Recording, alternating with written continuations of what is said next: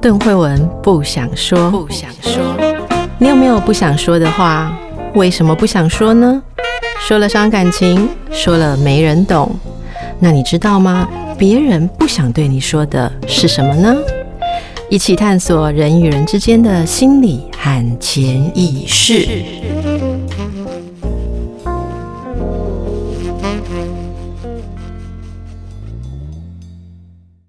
大家好，欢迎来到神话人生，我是邓慧文。大家好，我是叶伟忠。你是叶伟忠，没错。为什么突然觉得愣住？呃，奥迪修斯、独眼巨人以及它象征的意义，我们已经讲过了。好啊，好你要我只是对我我我听完上一集的节目之后，突然间发现，我本来准备的一个笑话，我竟然没有说。就是独眼巨人象征父亲，还有另外一个纯粹笑话的佐证，就是我不知道慧文你还记不记得，他的洞口有一块很大的石头，然后那块石头，奥迪修斯说要二十二辆马车才拉得开，而且是四轮马车。好，我给你一个非常简单的数学题。二十二辆马车乘以四个轮子，这样会有多少个轮子？无聊，爸爸，八十八。好啦，OK，这个笑话有点那个超过本节目的 level，这样子。不会啊，我觉得这个就是所有的证据里面唯一在中文里面才会出现的一个证据。嗯。好，但是反正 二十二的这个数字是一个蛮特殊的数字，我们等一下还会再看到。好，好，我我真的很佩服你，这是你想的笑话吗？对，这是我想的，因为别人应该不会，因为用别的语言的人应该不会想到这个笑话，因为用任何其他语言都没有办法算出来八八十八，念起来都不会是爸爸，哦，算出来当然都是八十八，但是念起来不会是爸爸，嗯、念起来没有爸爸的意义嘛？对，对啊，好，好，嗯。Well, you have my credit，就是真的觉得很棒。OK，我只能这样说，我还能说什么？真的太棒了。好，那 这让我想到要回应一下听众朋友们报名。经过我们上次两个人一直哀说没有人报名我们的征文的时候，我们征文好像要办了。好，我觉得好像已经接近十人。嗯、我再仔细的数一下，我觉得已经接近十人了。我想再一两位表态的话，绝对就够了。所以糟糕了，我们真的要办征文。嗯，所以呢，我 check 一下，如果真的超过十个人，我们下一次就会正式的来说明一个征文的办法。然后我跟伟忠好好的想一想，嗯，要怎么样来嗯回馈大家。好，然后我们就这是在接下来的节目里面对大家、嗯、呃参赛的作品，嗯，来提出一些。那个应该说是欣赏，好跟回馈，嗯嗯，爱、嗯、会请伟忠选出一位，我们在节目当中讨论嘛，哈、嗯，是。我我我自己的想法是，如果愿意的话，嗯、如果愿意的话，也许可以请这一位连线，跟我们一起聊聊他创作的初衷，然后我们就三个人一起来录一期节目。好好，三个人一起来录一集节目，嗯、所以大家如果有兴趣，可以继续就讲说你要参加。那我我们到时候再来讲一个格式，要请伟忠提供给我们一个格式，对这样子。嗯、那个我们讨论过之后再提出那个故事的框架。嗯。写童话的框架，根据你上次教大家的哈，所以我们就来试试看。嗯、今天呢，奥迪修斯要再启程了，就是他离开独眼巨人的时候，很得意的喊着：“其实我有名字，我不是没有人，我是奥迪修斯。”然后就是自己爽了之后，重新再 claim reclaim his name，就这次是他自己的名字了。嗯、好，接下来。他就要就克服了父亲的关卡，一个男人的历程还要承受。接下来克服了父亲的关卡之后，要遇到的就是女人。对，女人这这个关很难修，而且爸爸只有一个，四乘二十二，八十八，只有一个爸爸，你克服一个就 OK，一个巨独眼巨人就 OK。可是女人的问题，你一生要遇到相当相当多个，你要是不好好的修，你就会一关又一关，一关又一关，搞到你死为止。嗯，我这样我这样听起来有很含恨吗？有，但是有哈，有。呃，但是呢，在奥迪修斯的整个十年的漂流的历程当中，就是第一关是独眼巨人之后的。当然，其中有一些小的插曲，包括在遇到独眼之巨人之前的那个十连组的遗忘的事情。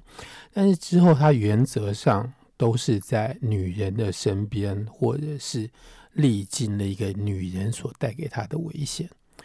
然后到最后一刻，甚至于有一个新的婚姻的契机在那边。他经历了这一切之后，才又重新回到人的世界。所以，我们可以说，他在平行世界里面，就是在女人的身边这样穿越过去。嗯，是我喜欢。嘿，那我们可以好好来看看，如果没有修好，哦、女人给你的试炼的话，其实你就不是个人。好，好，那我们就把时间交给伟忠。伟忠今天要跟我们讲他在这个旅程当中遇到的，算第一个女人吧？嗯，好，可以这样说吗？那奥迪修斯离开了独眼巨人的国度之后，他先来到风神的岛。呃，在这边发生了一件事情，就是风神很高兴的要送他回家，然后在一个皮囊里面装满了世界上其他方向的风。如果这些风不放出来的话，他就可以顺利回到家，因为当时。地面上只吹着同一个方向的风，可是奥迪修斯在船上已经看到要到家的时候，他睡着了。他的同伴很好奇，把这个袋子打开来之后，风就整个乱吹，他们又重新回到了风神那边。那他这次回去，风神就整个态度完全改变，非常的生气，因为风神认为他回不了家，这表示他是一个。不洁不干净的人，因为他得罪了某个神，所以这回就把他赶走。然后他把他赶走之后，他们之后又到了一个同样是一个吃人的国度，所以奥迪修斯一大部分的同伴被另外这个食人族所吃掉，然后船只被毁了之后，他们剩下的这一艘船。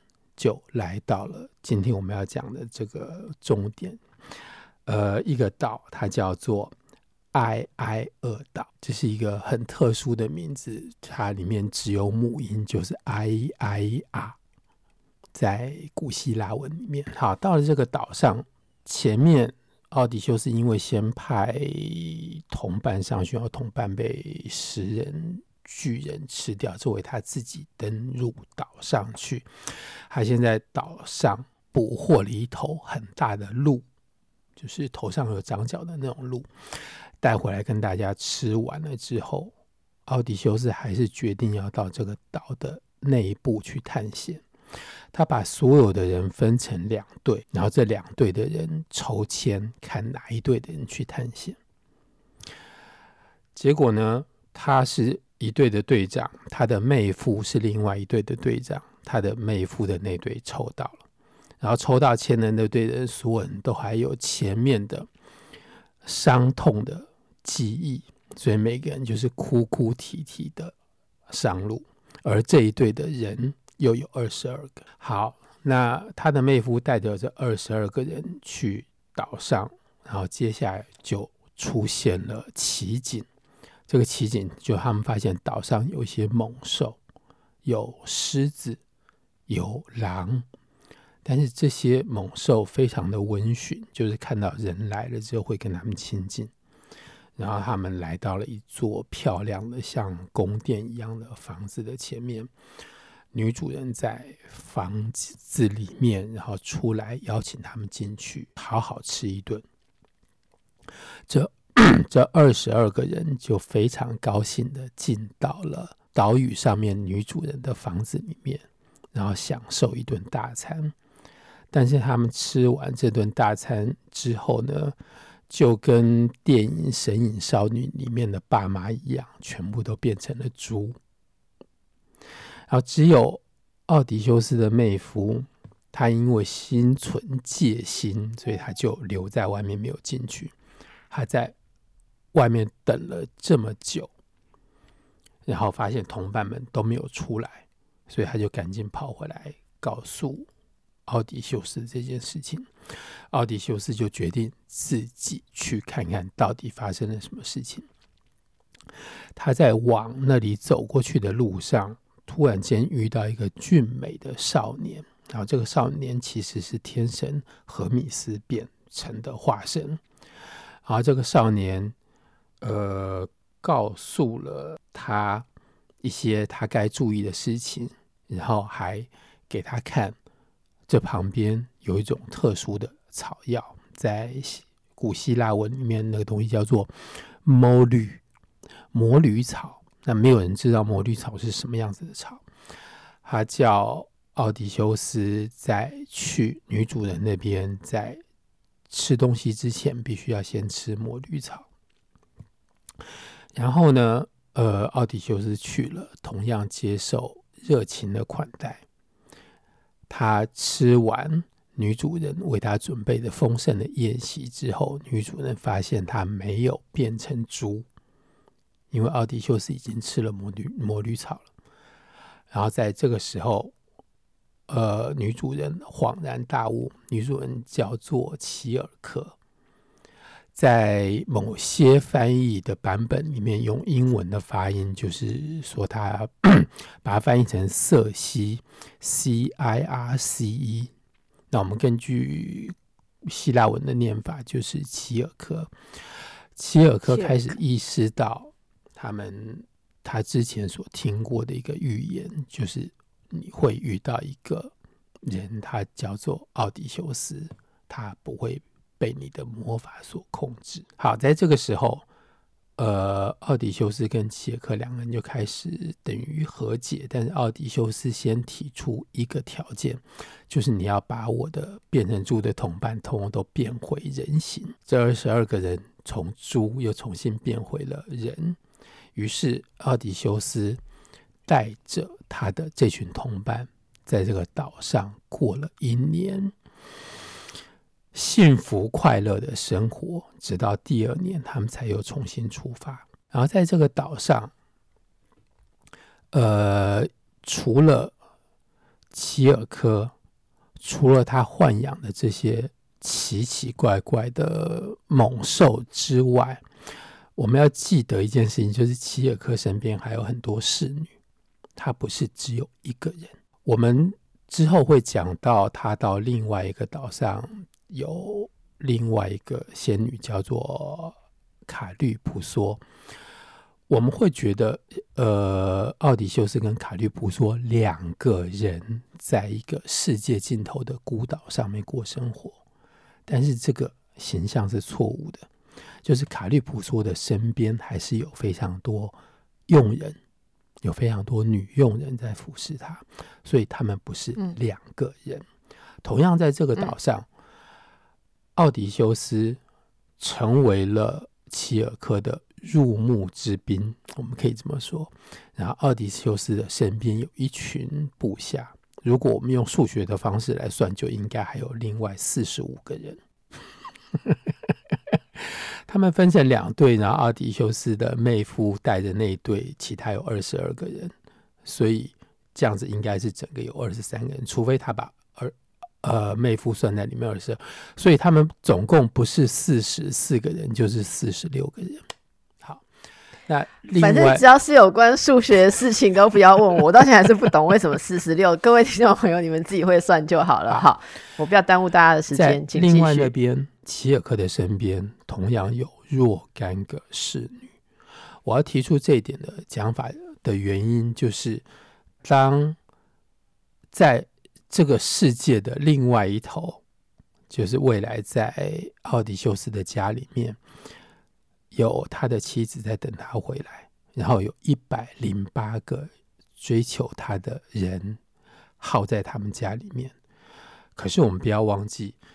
呃，在奥迪修斯的家里，在女主人潘尼洛佩的身边，同样有很多侍女，而这些侍女和这些追求者有他们之间的私生活的关系。那我们这不是啊，这个关系我们为什么需要知道？很重要吗？对，我们需要知道很重要，因为在这个岛上，并不是齐尔克一个女人面对着另外四十几个男人。虽然那四十几个男人有一个首领是他的当时的情人，那另外那四十几个男人的生活要怎么办？好。勉强接受，嗯，我我们我们我们我我会提出这个问题是说，所以博士想要提醒我们，这是一群男人跟一群女人，然后男首领跟女首领谈恋爱是。的一个状态，叫我们不要把它想成是孤男寡女在孤岛上，对，也不是一个孤女面对一大群男人在 OK 孤岛上面。好，我们不会这样想啊，我们觉得女王一定有一群侍女服侍，是。好，是会这样想，嗯，所以我只是好奇，说你提醒这件事情 是要让大家记得，这个这并不是孤岛上遇到一个女人，而是她有一个她的国度，对对不对？她有她的她的组织。好，那就让我们继续听下去吧。那我在这一个岛上，我要提出来一个最重要的事情，就是我们当然后来知道，被变成狮子。被变成狼，乃至于被变成猪的这些人，全部通都是来到这个岛上的水手。他们原来都是男人，他们来了之后，受到女主人的招待，然后吃了一顿饭之后，就变成了野兽。我好喜欢这个设定。对，然后我接下来当然就是要问慧文对这个设定。对于这些野兽有什么样子的看法？在我回答之前，嗯，你要不要先把故事讲完？因为这个故事是不是到这里而已？还是他跟齐尔科还有后续的事情？接下来的后续就是一年过后。呃，奥迪修斯觉得他还是要离开，而齐尔科并没有特别的留他。齐尔科甚至于告诉他说：“你离开这里之后，你会遇到在你的航程上面，你会遇经过哪些地方？经过的那些地方，你都必须要注意哪些事情？然后在展开你的航程之前，你必须要先去地狱一趟。”所以齐尔科在这里还扮演了另外一个角色，他可以说在这个阶段是奥迪修斯的的旅程的一个中继站，然后接下来的之后，他的所有的遭遇都要透过齐尔科在这边告诉他的指示，告诉他的警告，他才有办法度过之后的难关，而。在他们真正离开之前，还就在他们离开的时候，还发生了一件意外。我可以在这边先讲，因为我们会接下来一起讨论。呃，他们准备要走，但是其实他的同伴们都不想离开这里。但是奥迪修斯再度的在这个地方跟他同伴们。站在两个相对的位置，他要走，所以他同伴们只好走。在前一天，大家就举行了一个告别 party，吃得非常的高兴，然后喝了很多酒。其中有一个同伴，他应该是年纪最轻的。他喝完酒之后，应该是感觉到太热，除了身体发热之外，还有。可能还有其他的原因，他跑到了屋顶上面去睡觉，因为在屋顶在露天的状况之下比较凉快。他睡了一觉之后，在第二天早晨醒过来的时候，他醒过来是因为听到同伴们动身要离开这边发出的种种声响，他们准备离开的声音。他一听到之后，立刻醒过来。他的直觉的反应就是要跟着同伴一起走，但是他忘记他睡在屋顶上面，所以他没有倒退去找楼梯下楼，他就像离开了床之后，直接往前走，然后他走了两步，就从屋顶上面掉下来。掉下来之后，就摔断摔断了他的颈椎骨。而他掉下来这件事情，竟然还没有人知道。然后奥迪修斯他们上船之前也没有点一点，是不是少了一个人？他们就离开了。然后接下来的，呃，一段很长的故事是奥迪修斯到地狱里面去招魂，然后他在那边遇到的第一个灵魂，就是他的这个同伴，叫做艾尔佩诺。艾尔佩诺希望奥迪修斯能够回到齐尔科的岛上。帮他安葬，这样子他才能够真正的成为地狱的一份子。哎，等一下哦，嗯，所以呢，奥迪修斯一直到到了地狱，然后遇到艾尔佩诺，才想起来原来他们有本来有这个同伴，然后出发的时候没带上他，都没有发现。然后他看到艾尔佩诺，艾尔佩诺说：“嘿嘿，其实我在那个那个什么爱。”切尔科的那个什么爱 爱爱二岛，哎、嗯，我我在我在那里摔断颈椎，你们都没有人发现我。然后奥迪修斯他他说：“哦，你已经变鬼了，是这样的过程啊。”奥迪修斯甚至于说了一个更难笑的笑话，他说：“你找到什么样的一条路，你竟然走得比我快，你比我早一步到地狱来。”所以就真的不知道他死在那里。嗯、好。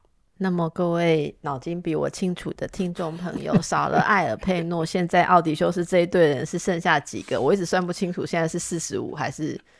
因为你刚刚说四十我，就有点不明白。我想一队二十二，两队四十四，加上两个主主人，应该是四十六。对，没错。可是你说四十五或四十六，不管啦。那总而言之，所以他们现在这一队人就四十五个人嘛，少了艾尔佩诺。对，可以这样说，然后或者其他有其他不重要的碎死了还是怎样，根本连提都没有被提到。好，我不知道为什么要执着数字，哈，总是有一些执着的事情。那我回到伟忠刚刚问我，我本来想闪掉那个困难的问题，可是我后来发现 Podcast 可以回播这件事情很困扰，所以大家就会回去一直找说刚刚有什么问题被闪掉没有讲啊。关于吃了切尔科的东西被变成动物的各式各样呃的人呐、啊。嗯我也觉得这个是一个神话跟童话故事里面常常出现的桥段。对，嗯，就是我们不是会常常就到一个地方，然后看到那里面，呃，特别是魔法破除了之后，你就会发现原本的动物啊、器物啊，全部都变回人类，因为他们本来就是、嗯、呃受到魔法变成是动物或者是器物、嗯、器呃器皿的物物体物品。我觉得这个是。呃，特别在契尔科这个设定里面，就是吃了这个女人的东西，是，是吃了这个女人的东西之后，你就变成她的嗯、呃、奴隶，或是变成她被她豢养，嗯，这个是不是男性的一种终极恐惧？就是我觉得那个恐惧，恐惧就是说。从母亲的奶水开始吧，它就是一个食物，嗯，所以吃下了什么东西之后，就变成你的你的东西，被你养豢养，或者说失去本来作为人的形体、行动力跟自由。嗯，这里面变成动物，变成猪。还不是可以自由跑走的猪嘛？就看起来就被留在这里，所以这里不只是被变成动物，还有被关起来的动物这样子的意象。嗯、是、哦，那我们当然会想到《神隐少女》。你刚刚说，呃，那里面很多的猪其实都是吃的吃的太多，就吃了那边的东西就变猪。另外还有吧，有一些，嗯，反正在魔法世界里面。你你贪心或是怎么样，然后你就会被关注，然后失去人心。嗯，嗯，应该就是是一个很典型的懂的的恐惧。好，那 有一个说法是对，就像慧文刚刚说的，呃，他们变成动物之后，之后他们就只能够留在那个岛上，他们不再有离开的方式，不再有离开的能力。呃，所以有人说齐尔科是用这种方式把男人变成宠物留在他的身边，因为他或许自己一个女人寂寞的在岛上。而他不能留住很多男人，不能留住很多男人，直接以男人男型来享受，一定要变成动物嘛？因为你这边找的资料里面有写，呃，切尔科所豢养的这些野兽有包括狮子啊、是狼啊、猪啊，哈，然后他们都温驯亲人，对，所以温驯亲人是，即便是狮子、狼。都还是可以当宠物来给女主人得到一些陪伴或是慰藉，对不对？对。那他们之所以会温寻亲人的原因，是因为他们内在是一个人，所以他们看到了人形的同伴，还会还是会想要跟原来的人有所亲近。哦，你太善良了，伟忠。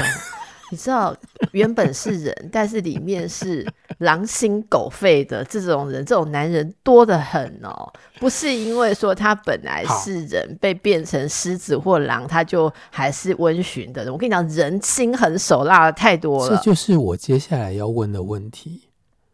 那慧慧，你觉得为什么有的人被变成狮子，有的人被变成狼，而有的人被变成猪？嗯，好问题。好，只有你觉得你会被变成什么？么？你觉得你会被变成？你这么慢问我问题，就会得到这种反问。呃，好吧，我觉得我应该会被变成猪。为什么？好，那接下来就是我想要问的下一个问题，就是狮子跟狼跟猪的意义是什么？就是为什么频频都是人？我们吃了一样的魔法食物之后，我们会变成不同的动物。这表示我们原来是不一样的人。啊、一样米是百样人呐、啊。对，所以哪有平平都是人？人差很多哎、欸，人很不同哎、欸。在这里，就是透过了魔法的食物之后，他就区分成，把人至少区分成三种：一种人会被变成狮子。一种人会被变成狼，一种人会被变成猪，只有三种吗？在史诗里面只有提到这三种，我们可以想象另外别的，但是原则上，我觉得停留在三是一个很有趣的数字，因为我曾经从这一点去找过其他想象人的身体里面有。三个不同的意识区块的传统的说法，在最古老的时候，呃，柏拉图他并没有这么清楚的说，但是他曾经说，一个人的内在，一个人，他原则上就是一个人皮。他说，你想象一个人皮里面。缝住了，就是一个人品里面包着一个智者，一头狮子跟一只猪。猪在这边当然就象征人类最原始、最低级的活下去的吃东西的享受的欲望。狮子当然是代表着某种某种攻击性，然后还有一个智者。然后这三团力量在人皮里面可以说扭打吧，然后造成。可是你没有讲狼哎、欸，可是你就跳过狼了哎、欸。我就我就跳过狼了，因为因为狼在这个说法里面没有。而我们可以找到，比方说，不管是后来那个，我现一下想不起来他的名字，哈，写。呃，马凯维利写《君王论》的，他同样是用三个动物来作为呃来形容一个人的本性。然后我在这边要一直讲下去的原因，是因为就连到了十九世纪，弗洛伊德都还在用相同的这种原始的比喻，说人可以分成自我。本我跟超我，虽然这三个字的翻译我们还可以再斟酌讨论。总言之，嗯，他把一个我可以再分成这样三部分，所以我当然联想到狮子跟狼跟猪都是我们体内的某一部分。你的那一部分特别强的话，在吃了那个魔法食物之后，就会变成那个动物。所以，嗯，奥迪修斯的这些同伴是经过了恐惧，经过了漂流，经过了饥饿，他们一吃完齐尔克的食物之后，就变成了二十二只猪。然后，其他的水手、其他的船员吃完之后，有的变成狮子，有的变成狼。例如说，如果是水手，他肚子没有很饿，可是他们上岸看到美女就想要非礼美女，可能就变变成狼。是，没错。然后或者说，如果他们上了岸啊，然后自命清高，自以为自己的鬃毛很漂亮，然后 就是看到主人也不知道要趴下，就被变成狮子。反正你自以为自己很帅嘛，对，对他自以为他可以占领那个地方，成为那个地方的国王，就变成了狮子。嗯，很好，嗯、但是。但是这里面今天最有趣的就是，在这个可怕的，其实我很怕听到这种很像大众心理测验的东西，就是你会被变成什么？为什么变成什么？我们竟然无意中测出了叶博士，他认为自己会变成猪，对不起，会笑太大声了，所以表示你是肚子很饿吗？现在肚子很饿？呃，没有啊，就是应该应该说我是一个很原始的人，就是这样子。嗯嗯嗯，好，那这个叶博士生肖属什么？哎、欸、哎，其实我也忘记了，大家可以再猜一猜。可是因为我就是猪啦，哈，我就是猪，所以我对猪还蛮有好感的。呃，我觉得变成猪是不是那么的原始，我不是很确定啦，哈，因为我看到的猪。除了野猪，什么一般我们看到那种那种怎样粉红色的那个猪啊，嗯，他们真的蛮温和，蛮温和，还蛮可爱的这样子，而且很聪明，而且我不知道他们有没有聪明，我看不太出来猪怎样算聪明。嗯，好，就是从人类的观点来看，觉得他们很聪明，尤其他们的生理的整个构造跟人体是最接近、最接近的。所以人跟猪其实可以说是近亲。嗯，好，所以大家可以无聊的话问一下，聊天的时候可以问一下你的朋友，就是你觉得你如果吃到魔女的食物，你会变狮子、狼还是猪？然后对方就很高兴的以为要做心理测验，他就会选一个，选一个。他问你说解读是什么时候，你就可以跟他说，其实我也没有听懂解读，然后把我们这一集的连接分享给他。就可以推广神话人生。其实就是我从，之所以我们刚才要先讲艾尔佩诺，我在讲在这个齐尔克的这个岛上会被留下来的男人，就是因为他是一个不完整的男人，他只有以他的一部分进入这个岛。